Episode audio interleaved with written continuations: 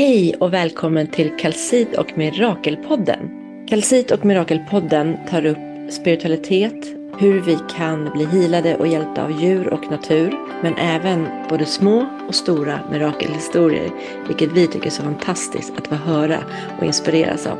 Kalsit föddes genom en önskan om en mötesplats med hjärta, fri från krav, tempo och stress. Där alla är välkomna in och bara vara de de är. För att i trygghet ta del av kunskap, landa och vara i tystnad. Eller bara samtala och möta likasinnade. Kalsit är en plats som bjuder in till både spirituell och personlig utveckling. En plats för hela livet. Våra fysiska butiker hittar du på Storgatan 22 inne i Stockholm, nära Östermalmstorg och även i Österskär norr om Stockholm på Österskärsvägen 25. Vår webbshop hittar du på butikkalsit.se vill du följa oss på Instagram, TikTok eller Facebook så finns vi på Butik Kalsit. Varmt, varmt välkommen in i Kalsits magiska värld. Vi önskar dig en härlig lyssning. Nu kommer veckans avsnitt. Hej och varmt välkomna till ännu ett avsnitt av Kalsit och Mirakelpodden. Idag är det Sofia här bakom spakarna och jag har med mig en fantastisk gäst som jag har försökt få till flera gånger, men båda vi har haft mycket järn i elden just nu på senaste veckorna. Vi ska berätta allting. Eh, jag har med mig Jasmine som är främst en helt magisk konstnär, men som även ska fråga nu allt började, men hon är kund i alla fall hos Calcit och vi har börjat prata väldigt mycket. Och hon har så mycket intressant hon har varit med om i sitt liv, mycket händelser. Hon har rest bland urfolk. Det är saker som har hänt i graviditeter. Hon har öppnat ett eh, nytt galleri mitt inne i Stockholm. Alltså det, det, är så mycket som jag vill prata med henne om. Så jag bjuder in henne här. Varmt välkommen Jasmin! Ja, tack tack! Gud vad ja. kul att du fick till det här till slut. Ja, jag, ju, jag tycker ju eh, att spela in är jobbigt, men vi ska se här nu hur det går. Vi låtsas bara att vi sitter och pratar som vanligt liksom. Ja. Men du, du bor ju faktiskt i Åkersberga-trakten också. Ja. Men har också nu öppnat upp inne i stan, precis som jag har gjort. Så vi har ju varit lite så här, hållit varandra lite om ryggen och peppat varandra nu när vi har startat upp de här två olika ställena inne i Stockholm. Ja, jag tyckte det var så kul sen när du skulle börja leta. Jag bara har varenda liten tom butik så jag bara, ah, där, det här kan Sofia köra, här, här, här. så du skickade så här, du bara, här ser jag en lokal, här ser jag en lokal. Ja. Men Jasmin, kan inte du berätta, här, vem, vem är du? Hur gammal är du? Var bor du? Vad gör du? Alltså jag bor här i Åkersberga, utanför brukar vi säga. Havsutsikt. Ja. Um, vad är jag? Jag är väl ett, vad är jag, 30... Jag är 38. Jag får, gammal. jag får också alltid tänka hur många gamla jag är nu. Det är liksom... Ja, jag tycker det är så svårt. Jag känner mig liksom, det är snart 40. Men jag känner mig väl fortfarande som 12 egentligen. Inombords. det är så här, va? Är jag mamma? Är det, är det liksom, så det, är det så här man är en mamma? Man såg alltid när man var mindre så tyckte man att alla äldre var ju, oh, wow, nu är de så här stora de där, jag undrar när, när jag blir så där. Men jag mm. känner att jag aldrig blev så. Men så är, stor. Det, men är inte det helt här? Alltså jag känner också så här mentalt så är jag nog också kvar runt tror jag. Jag vet inte, jag, jag leker ju bara hela tiden. Ja, det är som ett spel alltihop. Ja, det är det faktiskt. Jag börjar komma mm. fram till det. Ja. Nej, jag har bott, vi flyttade hit Eh, jag har ju bott i, för, uppvuxen i Skokloster. Mm. Och sen så eh, flyttade jag. Eh, vi, antingen skulle vi bo i Stockholm eller så eh, antingen blev det ett två rum i en lägenhet eller så blev det hus och då valde vi hus mm. lite längre ut så att vi skulle få egen space. Jag, jag vill ju kunna ha ateljé och så att nu har jag hela garaget som ateljé. Eh, vi behövde ha en öppen spis och jag behövde ha en bastu. Det var liksom våra kriterier. Då, då är det nog lättare eh, än att hitta en lägenhet med det. Exakt. Hitta och sen till... måste vi ha space. Eh, vi vill vara i fred. vi bestämde att vi ska flytta ihop, jag och min man. Och sen eh, vill vi ändå va, va, ha att vi vill bo separat. Eller vi vill ha, ha det liksom ett, ett, någonstans där vi kan rymma och få ja. vara själva. Vad gör han när, han när han rymmer då? Du går ut och målar och skapar, men han... Eh, han skriver. Ah, vad skriver han? han? Han skriver och jag vet inte vad han gör för forskningsgrejer. Det är så här, eh, någon natt så kommer han och, ja ah, men jag har gjort en uppsats på tio sidor. Jag bara okej. Okay. då har han, eh, det kan vara vad som helst. Ena dagen har han läst Bibeln, andra dagen har han läst Koranen, någon annan dag har han läst någon annan bok som han har hittat. Han liksom som en professor liksom. Nej, Nej. han är ingen professor. Eller jag tycker att han är det, för det är liksom eh, så han är. Ja. ja, nu har jag läst det här och så får jag någon sorts predikan om det. Spännande. Mm. Hur, eh, hur träffades ni? Eh, på jobbet. För du har ju väldigt spännande yrken.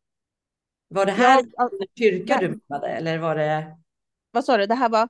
Träffades ni i någon kyrka du restaurerade och målade eller var det? Nej, det här var ju när jag eh, jag hade precis varit au pair och kommit tillbaka. Jag är både dyslektiker och eh, Asperger, så jag var, var så här, oh shit, nu måste jag hitta ett jobb. Vad ska jag hitta för jobb? Och intervjuer var ju alltid det här jättejobbiga första intrycket. Jag är alltid så lite konstig i början. Um, så jag bara, shit, vad ska jag få för jobb nu? Um, och då så tyckte jag inte om att prata så mycket. Jag var väldigt blyg då. Um, så jag tänkte, jag måste hitta någonting så jag kan träna upp snacket. Mm. Eh, och då var det ju de här jobbiga på stan med perm som hej kan vi prata? Eh, ja, och så ska man bli månadsgivare för någon organisation. Jobbade var, du? Ja, jag jobbade med det i hur många år som helst. Då får man verkligen lära sig att ta kontakt och prata. Ja, ja, då fick man ju gå fram, säga hej och så ska man berätta sin grej. Och sen ska man få någon att vilja vara med och hjälpa världen jag tapp, började ju tappa livstron, alltså tron på mänskligheten. Jag tänkte, men gud, va, kan de inte hjälpa till här nu? Nu pratar jag om barn som blir sexuellt utnyttjade och de bara säger nej. Hur är det möjligt, tänkte jag. Mm. Hur är det möjligt? Eh, I min värld var det ju så här, va? Det här måste vi ju få stopp på. För du är väldigt aktiv, engagerad liksom i... Eh, det ska bli så intressant att höra hur urfolk. Hur kom det stora intresset och din, eh, ditt engagemang liksom i den frågan? Det har ju funnits hela livet. Jag har alltid varit så där äh, nyfiken och eh, skogen och naturen. Det har liksom varit med mig. Det var där jag gick och vilade, även som barn. Jag brukar få lite utbrott lite då, då när jag var liten, så då sprang jag ut och jag var tvungen att gå till vattnet och jag var liksom jag, jag tittade på stjärnorna och jag var tvungen att gå till någon bäck någonstans och doppa fötterna bara för att så här lugna ner mig. Tänk redan då hittade du vad som eh, jordade dig. ju. Ja, och då var jag ju liksom barn och jag kommer ihåg när jag fick de här jag blev så arg, jag bara sprang ut utan skor och bara sprang, för när i skoklossen hade vi skor bakom, då bara sprang jag utan skor. Och så kom jag tillbaka helt lugnt tillbaka. Hade jag sprungit av mig barfota ute. Eh, men, och så scouterna och vid elden och det är mycket så här att det, och sen så med urfolk och samer och det kändes liksom så bekant. Det kändes så nära. Eh, och så började jag resa sen när man har haft jobb och får in pengar. Då började jag resa. Då åkte vi till Amazonas och vi åkte till eh, Gabon i Afrika och Malaysia och Borneo. Jag har varit på olika regnskogsområden. Var det du och din man då? Ja. Ja, ja då var vi ju inte man och sånt. Men... Nej, men nej, då hade ni träffats och då började ni resa liksom när ni fick in. Ja, vi hade liksom samma sorts dragningskraft till olika eh, grejer. Och sen så när vi var i Peru i, i Amazonas, då träffade vi eh, organisationen Amazon Watch. Mm. Eh, som då jobbar med urfolk och deras eh, kultur och eh, mänskliga rättigheter. För det är mycket olika eh, företag och sånt och, som borrar olja i Amazonas till exempel, som sen smutsar ner vatten och sånt. Eh, och då så tänkte vi att aha, den, en sån här organisation finns inte i Sverige. Eh, så då ska vi väl starta en här då. Så då startar vi den i Sverige. Wow. Men var, var ni liksom, hängde ni med dem där, urfolket? Ja, vi hängde där. Berätta, hur var en dag att hänga med urfolket i Amazonas? Alltså, jag förstod ju inte språket, men det är, väl, det, man liksom, det är ju liksom ett kackel i bakgrunden. Alltså så här, man, de pratar och skrattar och det känns liksom mysigt. Så här. ah, men så är det alltid någon eld som är tänd och det lagas liksom någon mat och barnen skrattar och springer runt och det känns liksom så här äh, lugnt. Det jag fick uppleva. Eh, men sen händer det ju en massa annat där också som inte är det här äh, fridfulla som jag upplevde. Men det kändes liksom så hemma på något sätt. Alltså hur gick det till att ni fick hänga med dem? Ja, Nej, var... men vi åkte till eh, Amazonas för vi gillar liksom naturen och är nyfiken på växter och sånt. Och sen så träffade vi på eh, internationella Amazon Watch. Mm. Eh, som var på och kollade på sina projekt och vad som händer och så. Och så diskuterade vi med dem och vad som händer och ehm, och då säger de att ah, men de, det behövs ju pengar för att man ska kunna hjälpa till och eh, med alla de här projekten och sånt. Och då var vi så här, ja men vi jobbar ju med sånt. Gud vad fint och på så sätt så besökte ni också dem och fick liksom vara i deras vardag. Ja. Ja, gud vad häftigt. Men är det, hur bodde de? Alltså det är ju olika beroende på vilka som bor. Vissa bo, bodde ju i, i stan eh, och vissa bodde ju då eh, mitt i djungeln och då är det väl ganska, det är ju liksom som hyddor eller vad man ska säga. Ja. Eh, Jagade ganska... eller hur gick de att handla mat? Nej, det som var så nice, det var ju så här, ja men eh, det var en, de var så söta de här eh, kvinnorna. Eh, de är så, i alla fall de jag träffade, så bestämda, de vet, de vet. Och så stod machetas. Eh, så ja, då tog hon en liten tur in i, och så kom hon tillbaka och så hade hon hämtat lite frukt och eh, så det var liksom som att hela djungeln var som ett kylskåp, wow. fast varm. Wow. Eh, så det är ju en hel eh, värld som vi inte känner till. Mm. Eh, och de lever ju ett med naturen som vi lite grann har tappat. Mm. Eh, det är kanske det vi söker, att hitta det här hur vi ska kunna vara ett med allt. Ja. Det är säkert därför vi har så mycket det här sökande. Det tror jag med faktiskt. I, i våran värld. Det är något vi letar efter hela tiden. Någonting för att fylla upp själen. Ja. Eh, Medan när jag var där så kändes det liksom som att det, man är liksom fylld automatiskt. Ja. Vad fick du med dig därifrån? Alltså, vad känner du? Eh, jag känner ju att man behöver vara mer connectad med naturen. Det, var ju, det är ju det behovet jag haft hela livet. Det är därför jag alltid har rymt ut. Jag har rymt ut. Eh, och andas och allt möjligt. Men eh, och bara vara. Mm. Här och nu. Vi, har, vi är ju alltid på väg någonstans. Jag exempelvis, du kanske också. Vi har ju alltid ett mission. Ja. Vi glömmer bort att bara stanna till och vila så här. Så sant. Gud, vad, ja, vad häftigt att ha upplevt det. Är det några fler ställen ni har varit bland urfolk? Ja, det är ju i eh, Gabon, eh, i Afrika. Vad var skillnaden där mot i Amazonas? Det som var intressant, det var att det inte var så stor skillnad. Ja, ju, språket var skillnad, men jag tänker liksom levnadssättet och eh, det är liksom väldigt lika. Vad de hade för ritualer och olika, förberedda olika saker, det var ju coolt. Men det, det som jag tyckte var hur bra som helst, vad sa du? Jag vill höra om ritualer och så. Ja, men det var, ja men de, mycket dans, mycket trummor, mycket eld, eh, mycket sång.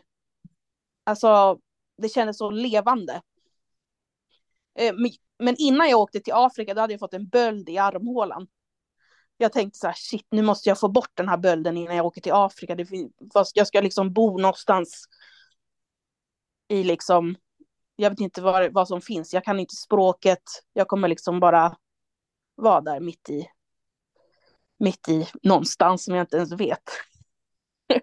jag bara, okej, okay, den här bölden måste bort så att jag inte får någon så här stor infektion eller ja. Uh, och sen i Sverige så gick jag, ah, nej men vi kan inte göra något, du får ta antibiotika. Jag bara, nej men jag kan inte ta antibiotika, jag ska vara i solen och jag, min mage måste liksom vara fungerande för jag kommer äta saker som inte jag vet ja. hur jag kan hantera. Så jag måste vara tipptopp i min tarmflora. um, så, men det var enda, det enda de kunde erbjuda mig. Jag bara, nej, okej, okay, men jag tar antibiotikan eh, jag tar med mig den. Aj, om det skulle vara så att det blir helt katastrof när jag är där. Ja. Eh, men jag kunde liksom inte ens sätta ner armen. Men sen åkte jag i alla fall med min böld och min antibiotika till... Du och din böld flög till Afrika, ja. Ja, vi flög dit. Eh, och så när vi hängde där och, och så, då började jag, aj, började jag säga, ah, jag har så ont här, jag har sån böld. Och det hade väl varit där en vecka.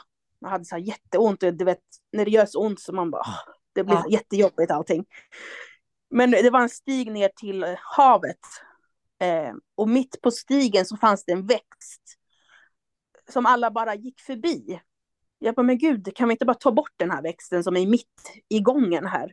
Ja. Varför går alla så här runt? Jag bara, är det som en, det kanske är en sån här eh, giftig växt eller du vet, det kanske är något som man inte vill nudda på. Som till exempel eh, brännässlor eller någonting. Ja, ja, ja. Jag bara hittar på i mitt huvud, så, vad kan det vara för något? Varför går vi förbi den? Den är ju bara i vägen, kan vi bara plocka bort den?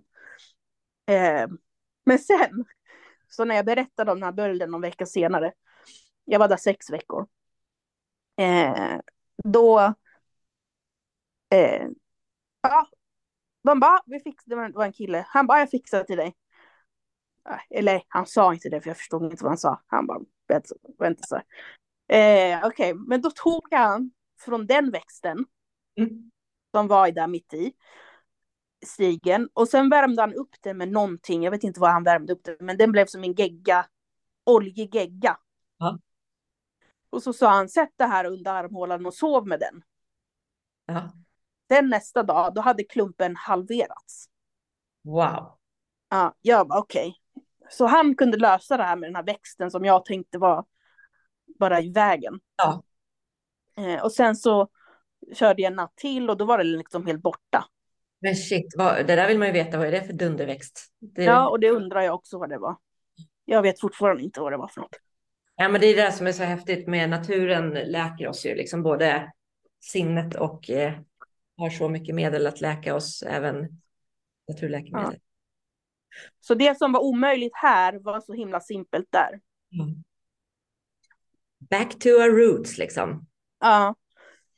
Så det, den, och, och att jag tänkte på mig själv. Hur, hur kunde jag liksom tycka att den där växten var i vägen? Och det är min, min, alltså jag har ju inte den förståelsen att det blev också en sån öppnare för mig att okej, okay, men något jag tycker är, är skit eller ogräs eller är i vägen kanske hur bra som helst att ja.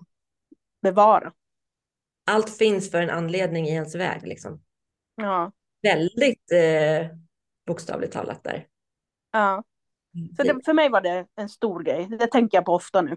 Ja, jag, jag tänker, ja, jag tänker på den ofta på andra sätt också. Till exempel när man möter människor som man kanske bara... Ah, det här orkar, den här orkar jag inte mm. Hänga med. Eller den här orkar jag inte.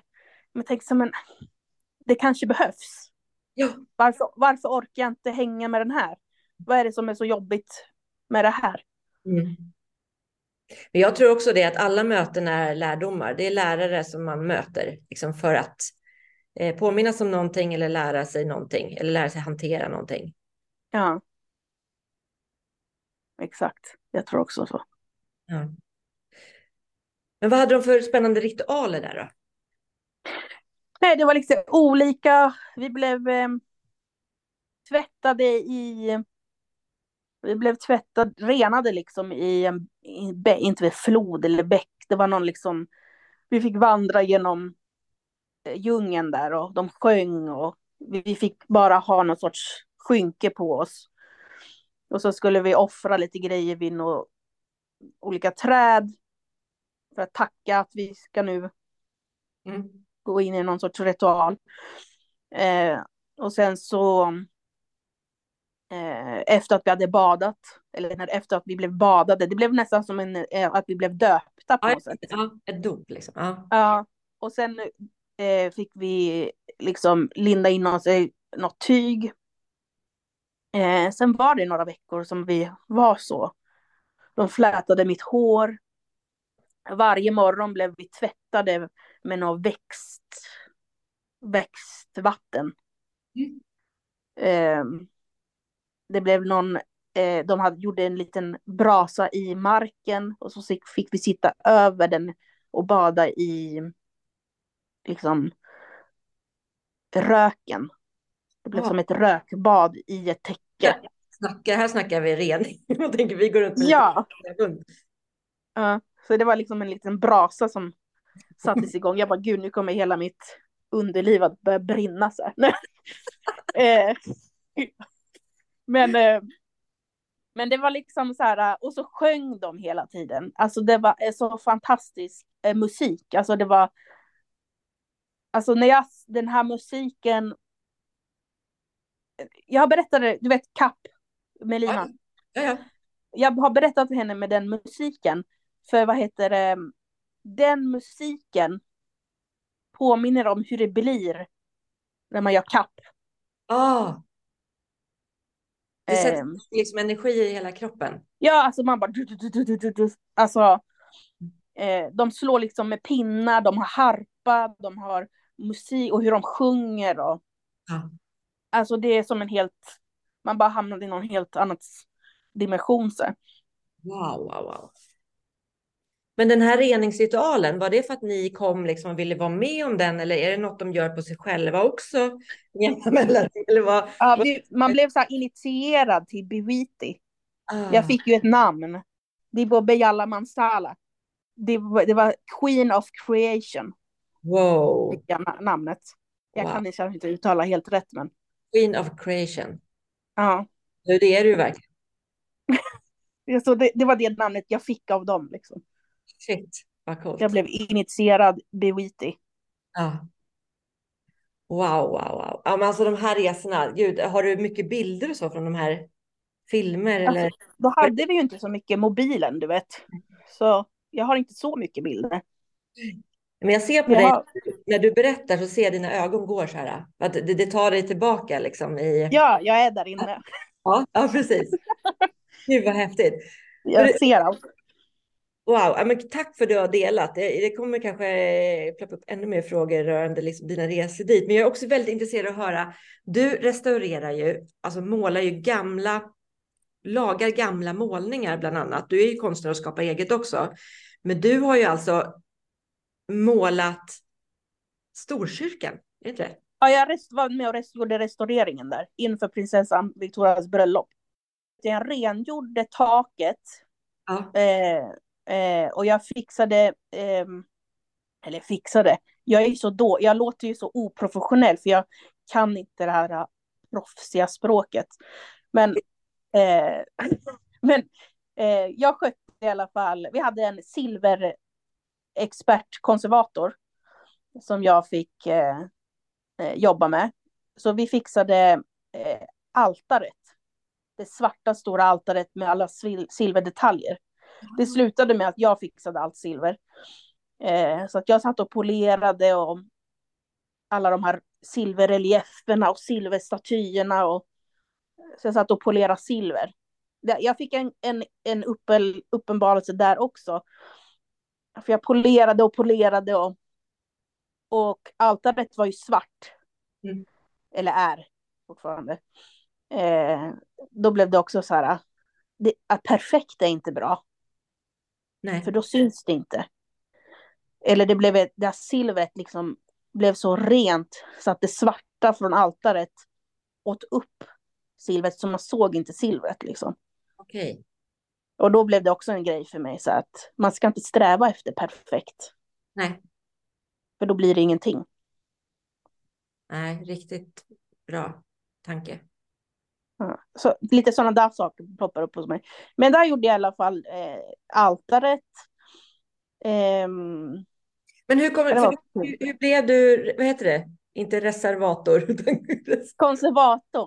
konservator. Ja, jag pluggade i Italien, eh, Ja. i Florens. Ja. Ehm, så då pluggade jag där. Och då hade jag också tur. För då, vad heter det, läraren, han hade ju sina egna missions på helgerna.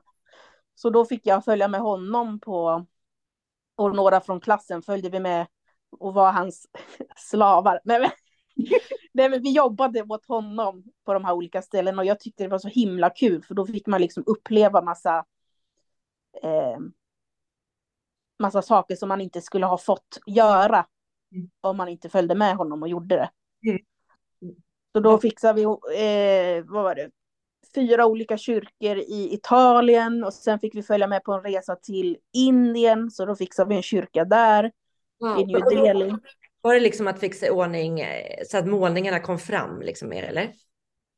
Ja, det kan det vara till exempel eh, någon ängel har tappat näsan. Mm. Eller någon säger, ja men då får jag fixa en ny näsa. Mm. Eh, några, någon hand har ramlat av, då fixar man en ny hand. Liksom le, lerar upp en ny hand. Eh, för någon förgyllning har försvunnit och förgyller man det som saknas. Det är mycket också rengöring och alltså man liksom återställer som att, det in, som att vi inte har varit där. Mm. Och det här Så du har med även med tavlor nu. Du får ju in uppdrag. Du visade mig precis innan vi började att du höll på med en tavla. Ja, Mm. så den här tavlan har då, som jag har här nu, eh, har fått brännmärken så det har gått hål i tavlan. Okej. Så nu skulle jag fixa den då, laga hålet och sen så ska jag laga så att de där brännmärkena inte syns. Det fixar du. Det fixar jag. Ja, men det, en Nej. annan, ja, det, du har gjort så himla mycket och jag bara, en annan sak, en annan sak. Men det, eh, det här, den här lägenheten du gjorde inne i stan med ett helt tak. Ja, med dig, rosorna. du måste ju gett dig nackspärr att du stod och målade ett tak i hur många veckor gud, jag hade så ont. Det var rosor i hela taket. Alltså det påminde ju om så här en känsla i en kyrka nästan. Alltså just för att det var så här välvt. Var det inte det? Välvt tak? Ja, Eller- alltså det var lite så snett. Alltså det var ju takvåning så att det var liksom snett. Ja, så var det. In. Och det då, var ju som en secret garden kändes det som. ja, så jäkla snyggt. Det går ju att se i ditt flöde. Jag kommer tagga ditt Instagram sen. För det, Ja. det är väl kvar där va? Det var förra sommaren? Var Ja, det? det är kvar. Jag har gjort, det finns en reel med hela processen. ja. Men då, då, det var liksom ett helt vanligt eh, omålat tak och sen så förgyllde du hela det här taket med, det var liksom eh, en rosengren, alltså rosenblom, alltså det var så himla vackert. Ja. Det var rosen, ja det var liksom en blandning av olika blommor. Eh, det, var, vad hade, det var magnolia, blåklockor och rosor i olika färger. Eh, hon hade frågat eh, tapetserare om de kunde sätta någon tapet, men de hade tackat nej till uppdraget för de kunde inte, inte matcha tapeten i de här olika vinklarna. Nej. Så då fick, så frågade hon mig och då gjorde jag det på fri hand. Alltså jäkla coolt. Ja, jag var ju så här, hur vågar du sätta mig på det här? Jag, jag kunde ju inte visa något, jag hade ju inte gjort något sånt stort på fri hand. Och det är inte så att det var en liten tavla på en gång en meter, utan det var ett tak på... Ja, det var högt. Det är så jäkla... Jag bara, ja vi kör då, sa jag. Och så gjorde vi det. Ja, men Ja. det gick bra. Det är liksom, jag, jag brukar lösa det mesta. Jag, jag får nästan be om en bild, ska jag lägga ut den när jag delar om det här avsnittet så kan vi lägga ut en bild på det taket. Ja, det kan man göra. Ja.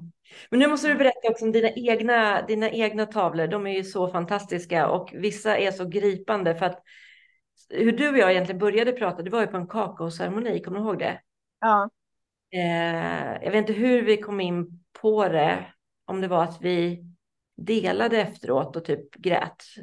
Eller om vi bara delade och öppnade upp. Men att du berättade att för några år sedan så förlorade du ett barn vid födseln. Eller precis innan Ja. födseln.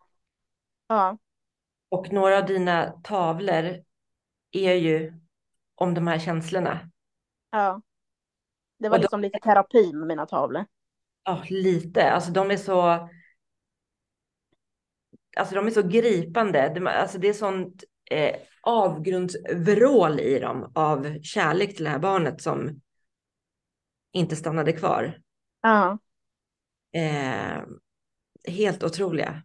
Men vill du, ja. Vill du berätta det, vad, vad målningen liksom gör med dig för terapi? Liksom? Alltså den där målningen just med det där vrålet och hur det bara rinner. Det bara rinner så mycket så det är liksom bara, man bara ligger i sin gråtpöl och man bara blir tömd på blod och alltså bara jag försökte så här fånga hur känns det? Mm. Hur känns det att för förlora sitt barn så här? Jag kände mig så ensam med det. Mm. Jag visste ju inte ens när mitt barn, när jag fick reda på att det hade dött. Um, och jag, jag tänkte så, ah, men nu kommer jag ju få mitt barn snart, nu är det ju klart. Jag ska ha mitt barn nu. Och sen så bara, nej men barnet är dött. Jag bara, ha. Um, det var liksom, det fanns, jag har aldrig hört, jag hade aldrig hört att ett barn dör så, Nej. liksom, när det är klart. Um, jag hade ju hört om uh, folk får missfall och Ja. allt sånt där. Uh, men det här var något helt nytt för mig. Jag bara, va?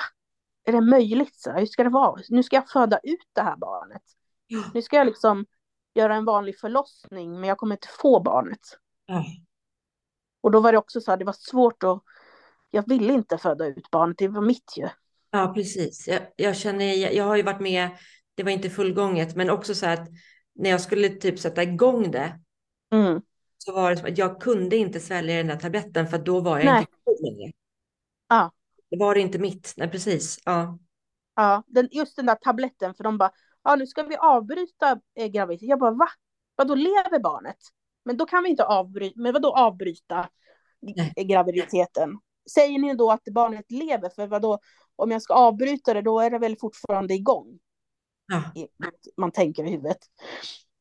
Eh, jag bara, nej jag kommer inte ta den här tabletten, ni får göra ultraljud igen. Bara Ja. för att dubbelkolla att, Så jag med typ tre gånger. Ja. ja. För jag tänkte, då blir det ju så att om, den, om barnet skulle leva och jag tar tabletten, och då avbryter jag det som, om, Ja. till, om hon kanske, kanske levde. Man vet ju inte. Så man hade ju något sorts hopp hela tiden, i alla fall jag. Hon kanske lever. Hela, hela födelse, ja, kanske hon kommer ut. Kände jag något nu eller? Du vet. Hon kanske börjar leva nu. Om jag puttar, puttar lite till. Då kanske hon lever igen. Men hon levde ju inte. Men jag hade i alla fall min man. Det också var, jag, vi gifte ju oss tio dagar innan jag fick reda på att barnet dog. Nej. Eh, och vi gifte oss för att det var liksom så det skulle vara smartast att vara gift när man får ett barn. Eh, så själva, eh, jag känner mig inte riktigt gift eller vad man ska säga för att eh, själva eh, att barnet dog tog över Ja. gladheten att man har liksom gift sig med sin älskling. Så. Eh, men i alla fall, då var mamma, min mamma var med och min man var med där. För min man sa, jag vet inte om jag klarar av att vara där. Eh, så din mamma måste vara här för min skull då. Så då var vi där. Och de fick ju bra kontakt i alla fall. Så nu har ju de en tajt relation efter den här händelsen. Ehm, men det var... Jag bara önskade hela tiden att hon kanske lever. Mm. Eh, och det tog ju en vecka, det gick ju inte snabbt att föda ut. Föda ut henne. Det, det var ju svårt med hela förlossningen att sätta igång med, jag kom inte igång och det var massa mediciner och eh, till slut så fick de göra med sån här kateter som de blåste upp för att öppna upp mig. En ballong, ja. Precis. Ja. Och det gjorde ju fruktansvärt ont. Alltså det var så här, det kändes som att jag var i någon sorts tortyrkammare. Eh, bara för att det var tortyr att barnet har dött, att jag har ett dött barn i mig. Och det var kroppslig tortyr för att det gick inte att öppna upp mig för att det skulle komma ut. Vill ju inte släppa ut henne. Nej, jag ville inte det. Och jag tänker så här, det var, det var, sen blev det någon grej att jag accepterade på något sätt. Och då helt plötsligt så började det komma igång. Ja. Det är som att kroppen liksom... Den vet liksom, kroppen vet när det är dags. Ja, det är så orättvist, alltså livet ibland, vad man får vara med om. Ja. De är med oss, våra små änglar. Ja.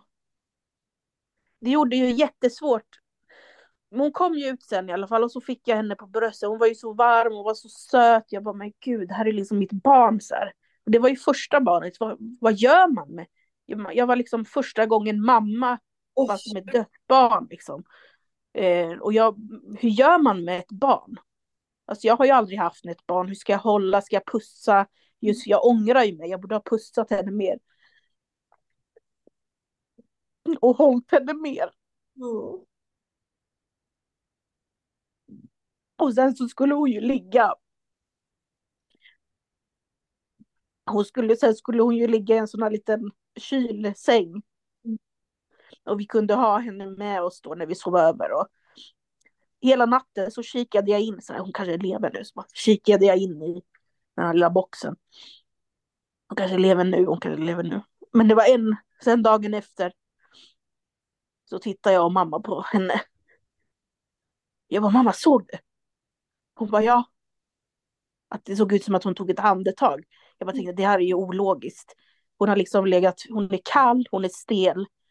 Men vi ser båda två att det rör sig vid bröstet, så här, som ett andetag. Så. Ehm. Och det var ju liksom så här, jag var inte, det kändes inte som att jag, när vi såg det tillsammans samtidigt. Ah. Jag vet inte vad det var. Kanske bara visa att hon var där eller. Mm. Ehm. Och sen var det ju fruktansvärt där när man skulle lämna sitt barn kvar. Ja, för det, är ju, det går ju så emot vad ens mamma som förälder, man lämnar ju inte sitt barn. Nej, jag har precis fött ut ett barn och nu ska jag lämna henne i en box i ett en, alltså tomt rum och gå därifrån. Jag fattar inte. Det var liksom det var helt sjukt alltså. Den, den känslan sitter ju kvar mycket. Ja. Och det här tankarna om att åh, jag borde hållit henne lite till. Ja. Jag borde pussat henne. Ja. Och att man var så ensam. Det är därför det är så fint att du delar. För jag frågade dig innan om jag fick fråga vad som helst. Och så här. Vi har ju pratat om små änglar. Och det är så viktigt för jag hoppas ju aldrig att någon får vara med om det här. Men om man känner någon som är med om det och så där att bara bara veta hur det känns för de som går igenom och veta vad man kanske kan. Alltså vad hade du behövt? Vad behövde du då? I det här läget? Vad, vad behövde du från dem runt omkring dig? Jag behövde väl att det, det var okej att jag är ledsen och det är okej att jag gråter. Att det, behövs, jag behö, det, det behövs inte att det ska bli bra. Det var ju mycket det här att det kommer bli bra. Det, tiden läker sår, sår och alltså just då det, det var omöjligt att det skulle läka någonting. Ja. Eh, att att så här, försöka trösta att det blir bra. Det gjorde för mig liksom värre. Ja. Eller det här, tänk inte på det. Vadå tänk? Vadå, hur, hur ska jag inte tänka på det här? Eh, så här, vissa kommentarer som det blev liksom så här. oh, Okej, jag förstår att de tröstar mig. Eh, det går, man kan inte säga det på... Man kan, det går ju inte att... Jag tänker jag själv, hur, hur säger jag till folk? Hur, så här, och jag är ju en sån här som har svårt att... ehm, det känns som att jag kan, det har jag svårt för att inte säga som det är. Så till exempel när man gick till, eh, sen blev jag ju gravid snabbt igen. Eh, till barnbutiken och ska köpa, ah, hur många barn har du? Så här. Eh, har du fler barn? Jag bara, jo jag ha ett dött barn. Och så förstörde jag ju stämningen. Och Man de visste liksom inte hur man ska hantera Nej. eh, Man det vill, att jag de sa. ska, man vill att de ska vara på riktigt. Eh, Det, jag minns så väl också efter vi precis så köpte vi, då hade vi stuga uppe i Dalarna så hade vi köpt en liten eka. Ja. Någon där uppe. Så här, och det var också så här, ja, eh, har ni barn eller som, det så här, bara någon fråga, bara, ja i himlen. Ja, Så här, dupp, som var det samtalet liksom. ja. Då, då är som att de inte kan fortsätta sen. Nej, Det blir Men- liksom så här kattat. Men jag förstår för man vill ju räkna med dem, de är ju på riktigt, det är ens första barn. Så Ja. jag, ja, jag fattar precis känslan. Ja. Men Och alltså sen det, blev det det här svåra, ha, ska jag anpassa mig nu för någon annans skull så det inte blir bekvämt, eller så att det inte blir obekvämt för dem eller ska jag bara få säga mitt så att jag kan bearbeta mitt. mm, ehm, så det var olika. Och sen var ju jag helt, helt, jag vill inte träffa någon, min kropp förändrades ju också, jag fick ju lipödem så jag svullnade ju upp som en, eh, jag fick en sån här fettsjukdom så att jag fick en, vad säger man, stor röv. Eh, med smärta och värk konstant. Så att, var det efter alltså graviditeten? ja, med graviditeten. Så att det är ju som att jag har en ny kropp också. Som jag inte liksom är van med att ha. Ja. Eh, så det, då var det också en, en grej. Eh, så det blev så mycket där. Men sen just när jag kom till dig Ja. med den här kakaoceremonin, då hade jag ju bestämt så nej men nu måste jag ta tag i mitt liv. Nu måste jag fylla mig själv med vad jag gillar.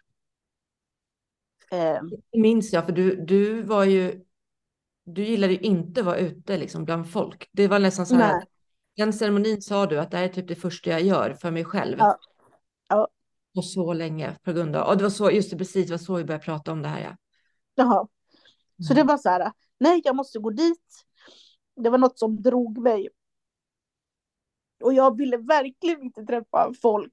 Mm. Och mina kompisar de hade ju, jo men nu måste vi träffas, nu, nu kom nu så gör vi det. Och du vet jag bara, åh, jag orkar inte. Jag orkar inte träffa någon. Mm.